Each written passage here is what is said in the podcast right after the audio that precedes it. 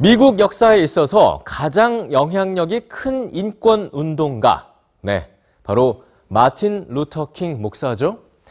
흑인과 약자의 권리를 위해서 싸웠던 마틴 루터 킹이 암살된 지 50년이 된 올해 그의 생일을 기념하는 마틴 루터 킹 데이엔 그 어느 때보다도 그가 남긴 메시지를 기억하자는 목소리가 높았는데요. 오늘 뉴스G에서 만나보시죠.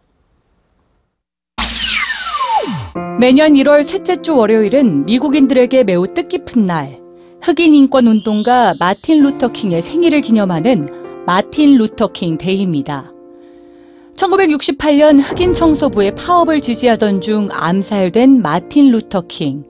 그로부터 50년이 흐른 올해 소셜미디어에는 그가 생전에 남긴 말들이 공유됐습니다. 마틴 루터 킹의 사진과 함께 명언을 게시한 배우 앤 해서웨이. 비폭력이란 물리적인 평화뿐 아니라 영혼의 평화 역시 포함하는 것이다. 단지 차별하는 이를 총으로 쏘지 않는 걸 넘어 그를 싫어하지 않아야 한다. 배우 니콜 키드먼도 마틴 루터 킹의 명언을 나눴습니다. 유명 농구 선수 코비 브라이언트를 비롯해 흑인 스포츠 스타들도 마틴 루터 킹 데이를 기념했고 프로농구 선수들은 마틴 루터 킹의 유명한 연설 나는 꿈이 있습니다 라는 문구가 적힌 티셔츠를 입고 경기 전 행사에 참여하기도 했습니다.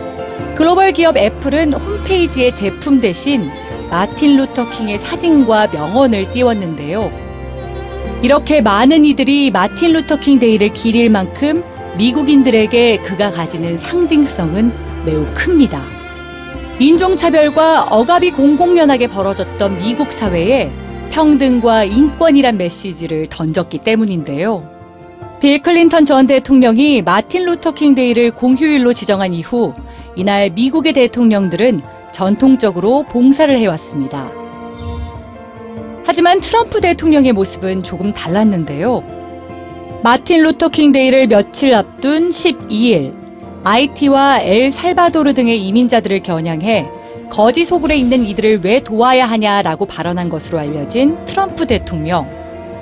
많은 시민들은 트럼프 대통령이 골프를 친 곳에 찾아와 항의했습니다. 약자의 권리를 대변한 마틴 루터 킹의 메시지와 강자의 논리를 펼치는 트럼프 대통령의 메시지가 공존하는 미국. 마틴 루터 킹의 딸 버니스 킹은 한 행사에서 그의 아버지를 대신해 또 하나의 명연설을 남겼습니다. 우리는 세계가 미국 대통령의 말을 마치 미국의 정신인 것처럼 이해하는 것을 용납할 수 없습니다. 우리는 하나이고 하나의 국가이며 하나의 형제, 하나의 공동체입니다.